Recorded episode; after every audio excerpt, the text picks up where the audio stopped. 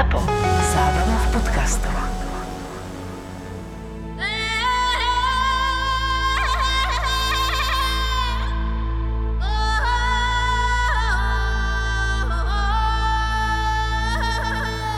Hovorí sa, že Slovania boli mierumilovní a že nerobili výboje, aj preto možno potom neskôr tá história sa vyvinula, ako sa vyvinula. Rozhodne teda Svetopluk mierumilovný a jeho vojaci, e, tak to má veľmi, veľmi ďaleko by som povedal. Pri jednej z kampaní vojenských do Panonie 883-884 plienila armáda tak, že teda m, zabíjala aj sluhov, zabíjala samozrejme aj veľmožov a takým spôsobom, že keď už nezabili, tak aspoň odrezali ruku, jazyk alebo prirodzenie a tak ich vypúšťali.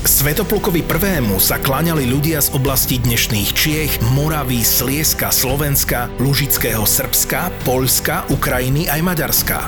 Preto, aby získal vládu nad týmto ohromným územím, bol ochotný urobiť čokoľvek. Knieža Svetopluk bol najväčším vládcom Veľkej Moravy a preto mu vzdáva hold veľká zlatá minca Českej mincovne. Zlatú investičnú mincu knieža Svetopluk s hmotnosťou razby inšpirovanou historickým 100 dukátom nájdete iba v e-shope Česká mincovňa SK. Vítajte v dejepisnom podcaste Tak bolo. Dnes sa pozrieme do takej dávnejšej histórie, ktorá sprevádza našu krajinu do obdobia v takom ránom stredoveku, niekedy okolo 8., 9., 10. storočia. Pozrieme sa do krajiny Slovanov. Ako sa dostali Slovania tuto do tej oblasti, kde žijeme? Samozrejme existuje niekoľko teórií o ich pôvode, ale tá taká nosná teória, ako by sme povedali, hovorí o pravalství Slovanov medzi e, riekou Dnieper a Dnester, čiže niekde, niekde na území dnešnej Ukrajiny, oblasť Pripiaťu a odtiaľ sa mali e, niekedy v 5. 6. storočí začať presúvať. No a samozrejme zaujímajú tí západní Slovania, ktorí prekračujú postupne karpatské chrbáty a niektorí pokračujú ďalej. Pardon. Karpatské chrbaty. Je taká ja, fajnová okay. punková kapela. Tu som si to uvedomil. Dobre, tak karpatské priesmiky. Mm, a uh, niektorí pokračujú až ďalej, niektorí idú až vlastne na územie dnešného Nemecka, niektorí sa usadzujú v Čechách a samozrejme niektorí na území dnešného Slovenska.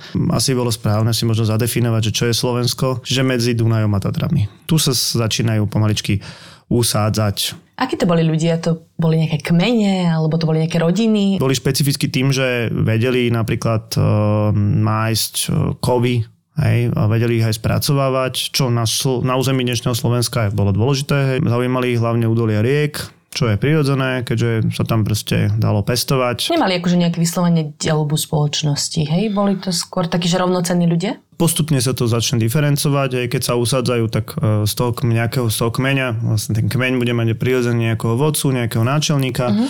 a bude tam určitá nejaká mm, pyramída a ono sa to e, v priebehu toho raného stredoveku alebo konca staroveku a začiatku stredoveku začne nejakým spôsobom špecifikovať. Nakoniec sa to vlastne vyvrobí do tých slovanských kniežatstiev, respektíve do Veľkej Moravy. Celkom charakteristické asi pre život Slovanov v tomto území boli také pletky s avarmi, ktorí sa objavujú v akom období? Tí prichádzajú, povedzme, že koncom 6. storočia, v druhej polovici 6. storočia, aby sme boli tak. A, Odkiaľ prichádzajú? To prichádzajú sú... z Ázie, uh-huh. sú to, je to vlastne pôvodne kočovný národ, ktorý sa teda usadzuje v Karpatskej kotline oni teda neprichádzajú len tak, je to taký konflikt vlastne v Strednej Európe germánskych národov. Oni sú sem ako keby zavolaní na toto územie ako akási vojenská sila, ako vojenská pomoc, spojenci. Usádzajú sa tu, hlavne teda na území povedzme dnešného Maďarska a južného Slovenska a vzniká taká zvláštna symbióza medzi Slovanmi a Avarmi.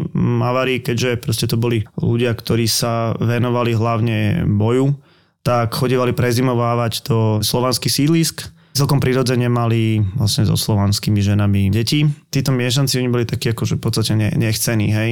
Dochádza k nejakému povstaniu týchto miešancov. Počas toho povstania sa dostáva na toto územie vlastne samo, Franský kupec? Franský kupec samo. Títo Slovania si ho zvolia za svojho vodcu a vzniká samová ríša. Máme ju zaznamenanú vďaka franskej kronike. To netrvalo ale dlho, lebo tam naozaj figurovala najmä tá postava sama, toho kupca ako veliteľa a teda tým pádom, keď on zomrel, tak to nejako celé zaniklo. Po jeho smrti v podstate znova na, dochádza k tej avarskej nadvláde z začiatku 9. storočia, konca 8. storočia, kedy e, do strednej Európy začne zasa, začnú zasahovať veľmi intenzívne Frankovia. Bude to Karol Veľký, ktorý týchto avarov v niekoľkých ťaženiach porazí a dá tým nepriamo možnosť rozvíjať sa Slovanom nezávislejšie. Avary sú zo scény a taký prvý výraznejší človek, ktorý tam vynikol, bol knieža Pribina na území Nitry. Nitra už vtedy bolo nejaké osídlie alebo hradisko, čo to bolo vtedy?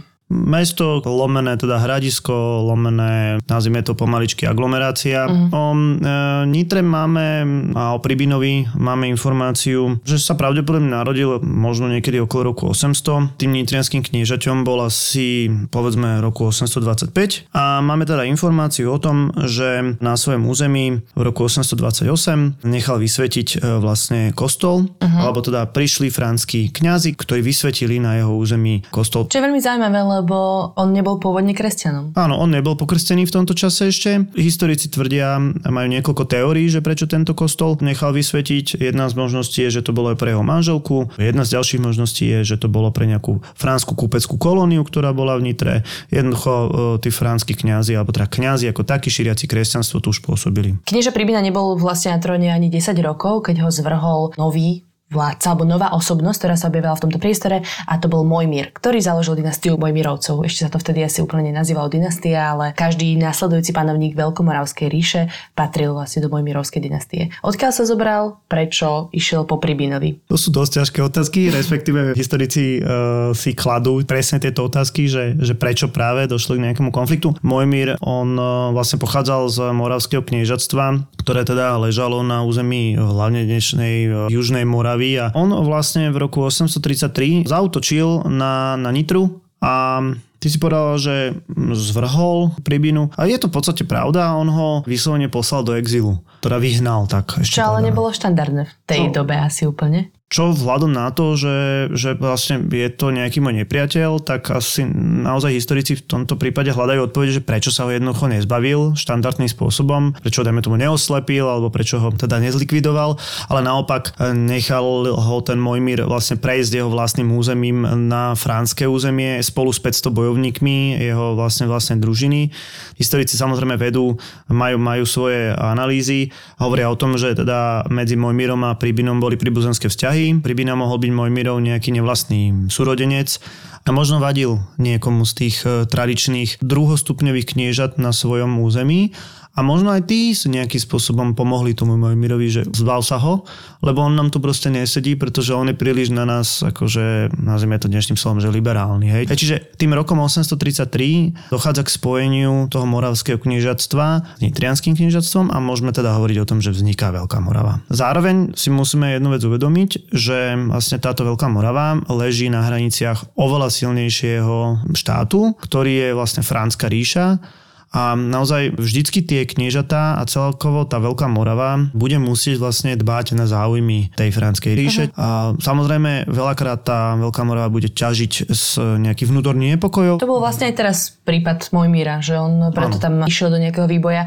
lebo franská ríša práve mala nejaké vnútorné rozbroje, kedy sa pomaly rozdeľovala na tie tri časti východofránsku ríšu, ktorá nás bude potom zaujímať, lebo to bude taký vlastne, že priamy sused Veľkomoravskej ríše. Tie vnútorné rozpory, ktoré mali e, v podstate Mojmír mohol využiť. Hej. Hovorím, napriek tomu, že máme o ňom pomerne málo informácií, tak vieme, že bol pokrstený napríklad, uh-huh. na mhm. rozdiel od, od Pribinu. Aj keď aj Pribina bude pokrstený. Pribina odišiel z Nitry na územie Franskej ríše v podstate žiadať o pomoc, aby sa vyriešil tento problém, že čo s Pribinom, aby nejakým spôsobom ten Pribina neostal ukrátený, tak mu ľudový Nemec ktorý je významnou postavou vo Franskej ríši, mu daruje územie pri Blatenskom jazere, čiže pri dnešnom Balatóne. Tu si teda Pribina založí svoje nové centrum, Blatnohrad, bude pomerne intenzívny stavač kostolov, postaví ich až 20. 28.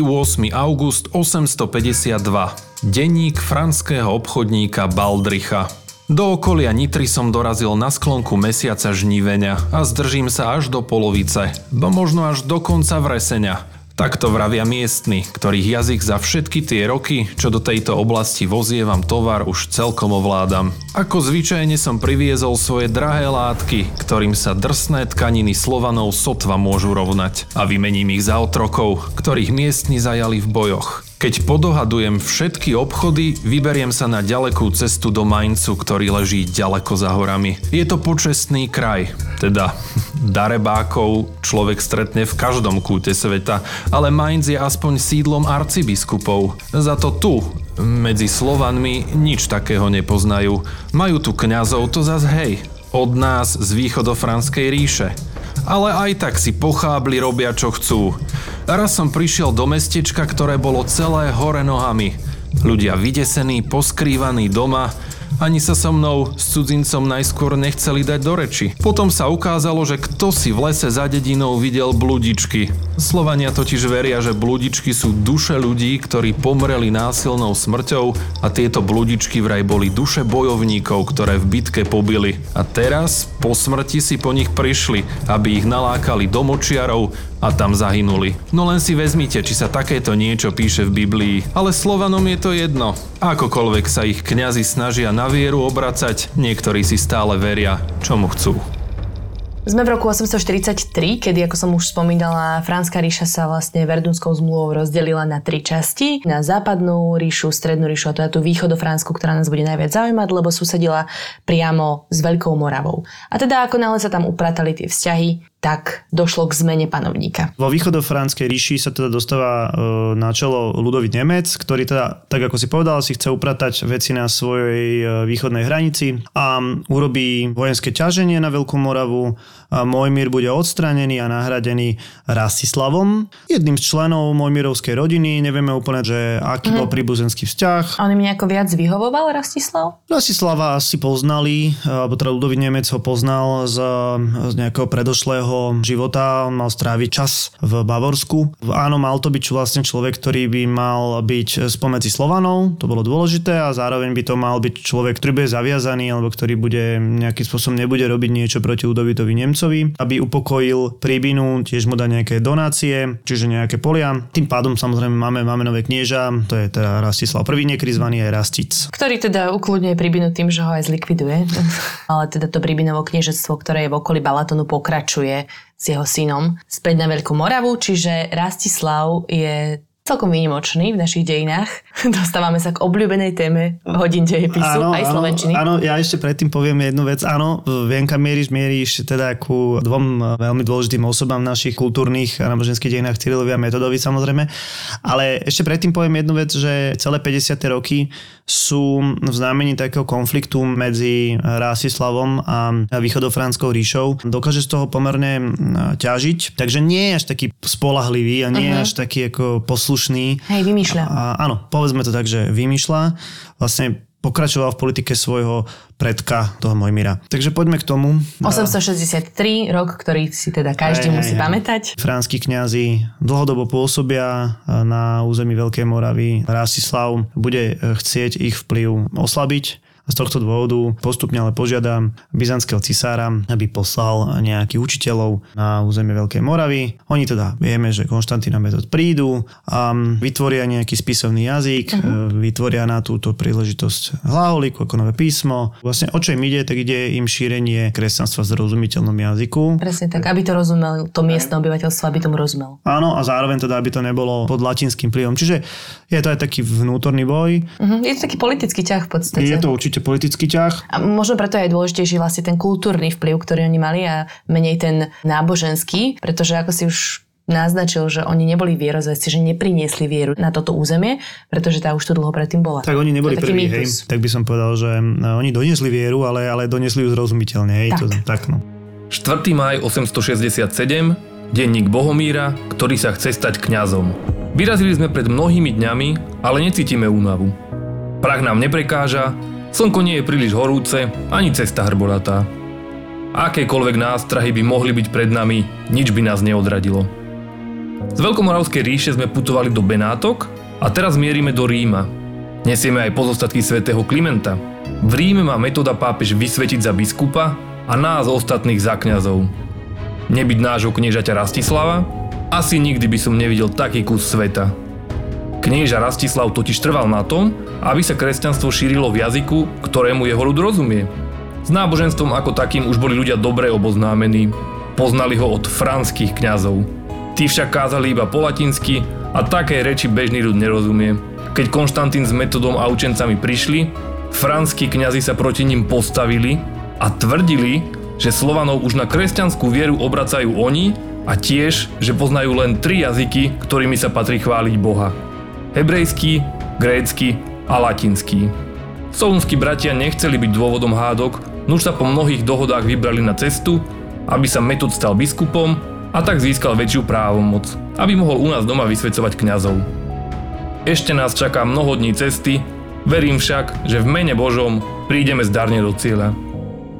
Je dôležité povedať, že predtým tu ľudia mali nejakých svojich bohov, slovanských bohov. Dochádzalo tam k nejakým stretom, že vyslovene bol to problém pre tých ľudí, že verili niečomu a teraz zrazu je tu nejaké nové náboženstvo? Isté, bol tam problém um, pre tých obyčajných ľudí, u ktorých sa to kresťanstvo šírilo pomalšie, to je úplne logické. Ako tých správ veľa nemáme, ale historici sa v tomto zhodnú, že obyčajný človek uctieval toho kresťanského boha, ale popri tom pre istotu ešte, mm, ako by som povedal, možno aj obetoval niečo nejakému tomu Perunovi alebo nejakému inému slovanskému bohovi. Lepšie sa to kresťanstvo uplatňovalo u tých vy, vyšších vrstiev, hej, a naozaj u tých obyčajných ľudí ostávali ešte stále tie pohanské uh, obyčaje. No, uh-huh. Áno, ako si to hovoril, že pomodlil sa k Bohu, ale radšej hodil tú morenu do vody pre istotu. Áno, áno, tak si to ja predstavujem, hej, my nevieme. Akí boli tí slovanskí bohovia, môžeme si ich pár vymenovať, to je celkom zaujímavé. Hovorili sme teda o tom Perunovi, ako bohovi hromu a šéfovi uh-huh. bohov. Potom v našom prostredí je samozrejme známa tá Morena, hej, ona symbolizuje zimu a smrť. Potom tam je Dážbog alebo Triglav, známy je aj e, Radegast, hej, takže slovanské náboženstvo bolo plné rôznych takých pre nás mystických bytostí, ale blúdičky a víly lesné a, a tak ďalej. Posunieme sa ďalej v našom rozprávaní. Od príbehu Cyrila a Metoda sa dostávame k ďalšiemu významnému panovníkovi, ktorý sa dostal na trón a tentokrát tak akože veľmi zradne a pofiderne a to je Svetopluk ten, čo má sochu pred Bratislavským hradom. Áno, Svetopluk je samozrejme považovaný za najväčšieho vladára Veľkej Moravy. Tá cesta, e, ako sa stal tým e, kniežaťom, alebo možno lepšie povedané, ako sa zbavil Rastislava, je zaujímavá. V roku 869 eh, máme informáciu o tom, ako dochádza k útoku Franko, alebo teda východofranskej ríše na Veľkú Moravu. Po ich odchode dochádza k roztržke medzi mm, Svetoplukom, ktorý sa prvýkrát objavuje na scéne, je z kniežacej rodiny, mal pôsobiť v Nitre, môže mať, ja neviem, 20 rokov, je relatívne mladý. Dochádza ku konfliktu e, medzi Svetoplukom a Rastislavom. V roku 870 Svetopluk teda uzavrie mier s Karlmanom, čo je jeden z vodcov východofranskej ríše. Za toto Rastislav chcel Svetopluka nechať zabiť na hostine.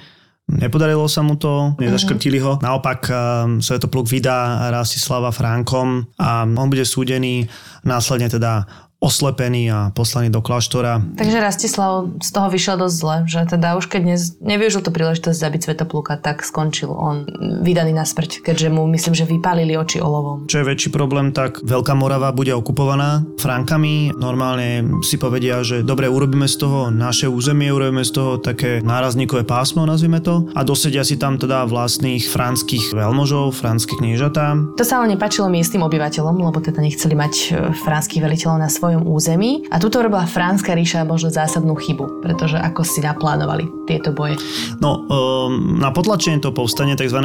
Slavomírovo povstania, Slavomír bol nejaký kňaz, ktorý pravdepodobne pochádzal z Mojmirovskej dynastie, poslali armádu a na čelo jej postavili Svetopluka a on mal ako keby ukludniť situáciu. Uh-huh. A on bol vlastne dovtedy vo vezení, lebo Fránska ríša mu nedôverovala. Áno, áno, ako nedôveryhodný bol vlastne uväznený, no a Svetopluk v podstate pri tom potlačení povstania prejde na stranu Slovanov a stane sa z neho knieža nové.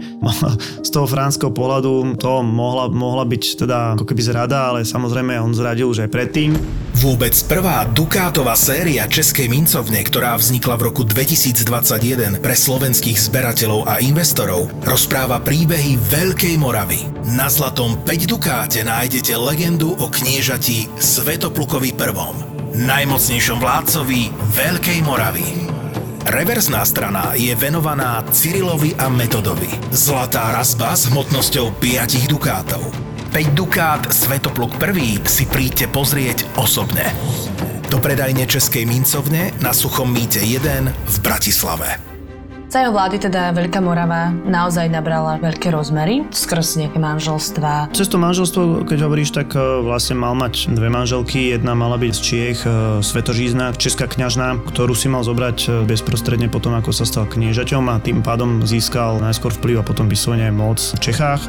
A pre jeho ďalšie pokračovanie bude taká kľúčová zmluva vo Fordheime, to bude mierová zmluva vlastne s Ludovitom Nemcom, kde Svetopul pochopil, že jednoducho sa voči tomu silnejšiemu superovi musí stavať S rešpektom? s rešpektom, hej, že proste niektoré veci sa nedajú. Jasno. Hej. Že tak si to zrátal, aj tak Fransku ríšu neporazíme, tak Hej. radšej spolupracujeme. Aspoň teda budem, budem držať slub, že nebudem útočiť na, na územie, hej, alebo respektíve jed- jednoducho budem, budem verný tomu a za, samozrejme za to on de facto získal aj právo nejak šíriť kresťanstvo do iných oblastí. Kam sa že rozšírilo územie Veľkej Moravy za čas e, Svetopluka, no tak on si pripojí Vyslansko, čo je v dnešnom Polsku. Spomínali sme Čechy, on bude pokračovať ďalej na sever, čiže na územie lužických Srbov, to je v podstate v dnešnom východnom Nemecku a západnom Polsku. Rovnako tak bude viesť výboje v Potisi, čiže blízko rieky Tisy, to už sme na území dnešného východného Maďarska a povedzme Rumunska. A takisto bude viesť boje aj teraz samozrejme za Dunajsku, čiže na území e, dnešného Maďarska. Tá jeho ríša bude naozaj veľká. Ako vyzerala tá spoločnosť teda? Ako bola vystavaná? Čiže bol nejaký knieža, ktorý uh, panoval nad územím, dajme tomu Veľkej Moravy,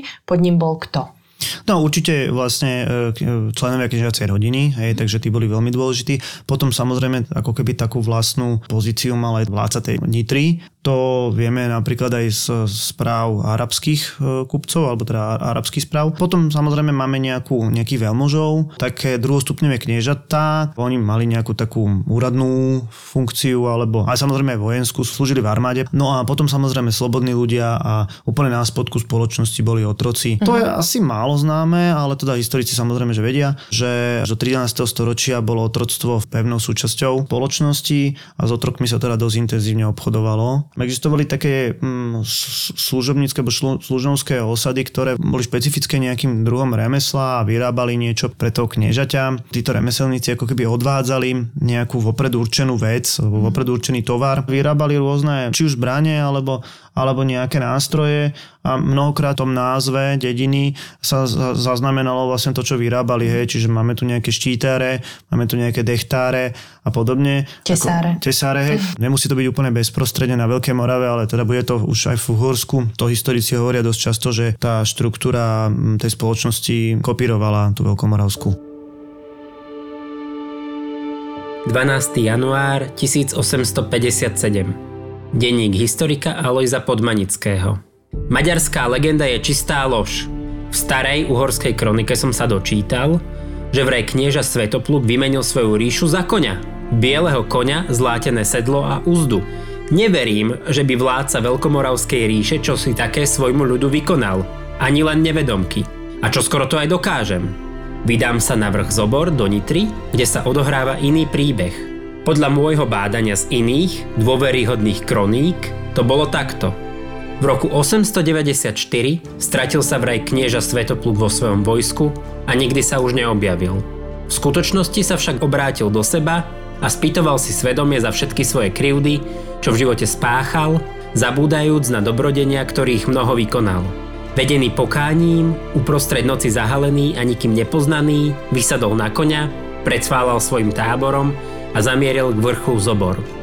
Tu kedysi s jeho pomocou a pričinením založili traja pustovníci kostol vo veľkom a neprístupnom lese. Keď ta prišiel, zabil svojho koňa a v lese ukryl meč. Na svitaní vstúpil medzi pustovníkov. Tonzúrov na hlave a v nížskom rúchu nespoznali, kto je a kým žil, zostal všetkými nepoznaný. Až keď uvidel, že sa blíži jeho koniec, dal sa mníchom poznať a hneď na to zomrel. Vráťme sa na tú našu časovú os, ktorú sme tak na chvíľku opustili, teda do obdobia Svetopluka. Svetopluk už je na sklonku života a hovorí sa teda, že má tých troch synov a tri prúty, to je taká tá strašne známa legenda o tom, že im ich podá a vysvetlí, že keď budú bojovať spolu, tak budú silnejší. Ty si mi vravel, že toto je vraj blbosť. Už len otázka to, že koľko detí mal a koľko synov mal Svetopluk. Takže hovorí sa o tom, že mal dvoch synov, ale niekedy sa uvádza aj tretí syn. Niektorí historici hovoria o tom, že mal dokonca aj dceru. Takže e, keď asi Svetopluk zomrie v roku 894, tak vieme o dvoch synoch, ktorí proti sebe bojujú. Je to vlastne Svetopluk II a Mojmír II. Títo dvaja e, sa v podstate do seba pustia, nie že v podstate, ale pustia sa do seba. Do toho samozrejme e, zasahujú Frankovia. No a konflikt tých dvoch bratov skončí víťazstvom e, Mojmíra. Ale nie na dlho. Mm, áno, on bude mať viac menej dosť veľa neúspechov za sebou, aj keď mohol za to, nemohol za to, to my ťažko hodnotíme. Bezprostredne po Svetov plukovej smrti, ale možno, že skôr odpadnú Čechy a v podstate všetky tie okrajové časti, pravdepodobne teda to Vyslansko a tak ďalej. Mojmirovi druhému ostane len tá Nitra s Moravou, čiže to jadro tej Veľkej Moravy. Mm. Do toho prídu na naše územie starí Maďari. Do toho prichádzajú, ako tak by som povedal, že natrvalo, mm. lebo oni tu už boli aj predtým, ale teda prichádza sem také permanentné staromaďarské obyvateľstvo, veľmi, veľmi agresívne, veľmi nebezpečné. O zániku Veľkomoravskej ríše existujú samozrejme dohady a rôzne teórie, ale maďarská vojenská akcia výrazne oslabila, respektíve porazila Veľkomoravu a v roku 907 to je vec, ktorú vieme na 100%, sa odohrala bitka pri Bratislave a tu už Veľká Morava vlastne nefiguruje. Bojujú tam Maďari s Bavormi a tým pádom, že to je na území Veľkej Morave, tak máme vlastne dôvod veriť tomu, že tá Veľká Morava už tu nie je. Dôležitá vec bola aj tá, že zomrel knieža Mojmír II. Také zaujímavé uzavretie, že Mojmírovská dynastia končí tiež smrťou Mojmíra mm. II. Mm-hmm. On mal mať dceru, ktorá si zobrala žolta spomedzi Maďarov Um, existujú teraz rôzne, naozaj rôzne teórie. Treba povedať, že nech akýkoľvek bol ten maďarský vpád, tak to osídlenie pretrvalo. Máme tu proste ďalšie správy archeologické a tak ďalej, že to osídlenie kontinuálne pretrváva ďalej. Akože osídlenie Slovanov. Osídlenie Slovanov, kresťan, ako kresťanov a tak ďalej funguje a nemáme tu ani nejaké väčšie správy o nejakých hm, slovanských povstaniach alebo niečo. Čiže tým pádom ako keby to obyvateľstvo žije také symbióze. Často sa nám dneska stávalo, že sme sa tak rozprávali o tom, že historici sa dohadujú, sa domnievajú, um, že sú také neisté správy, tak uh, odkiaľ vôbec vieme tieto zdroje? Tak v prvom rade e, dôle, veľmi dôležitým zdrojom je archeológia, to je jasné, ale máme Um, Čiže sú to nejaké vykopávky a sú to nejaké, neviem, skúmanie hrobov napríklad? Skúmanie hrobov, skúmanie keramiky, čiže umenia, skúmanie napríklad minci v hroboch. Uh-huh. Hej, že vieme, že keď tá minca sa dá veľmi dobre zaradiť, tak vieme, v ktorom období ten hrob vznikol. Ale samozrejme, že máme aj písomné pramene, e, máme vlastne franské anály, čiže kroniky, máme napríklad korešpondenciu e, pápežskú, hej, čiže pápežské listy, uh-huh. ktoré nám dosť veľa prezrádzajú. Máme nám legendy, čiže máme príbehy zo života života svetých. Uh-huh. Ktoré sú vlastne napísané v Laolike, niektoré. No, čiže máme tu aj tú uh, veľkomoravskú, um, povedzme, že literatúru, uh-huh. by som povedal. Ako tých, tých vecí je pomerne veľa, aj keď dosť veľa kroník je aj z, uh, ako keby ex post napísané, že nie, neskôr, hej. Jasné. A to môže byť trochu skresľujúce.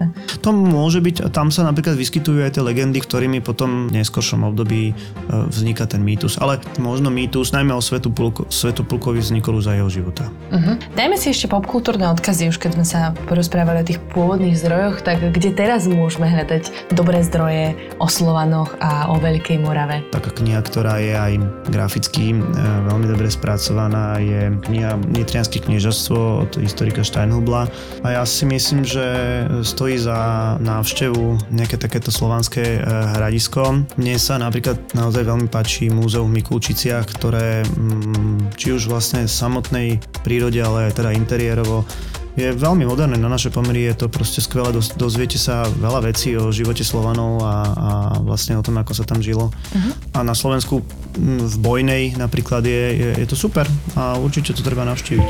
Podcast Tak bolo. Tak, tak bolo. Vám exkluzívne prináša Česká mincovňa. Česká mincovňa. Investujte rozumne a štýlovo.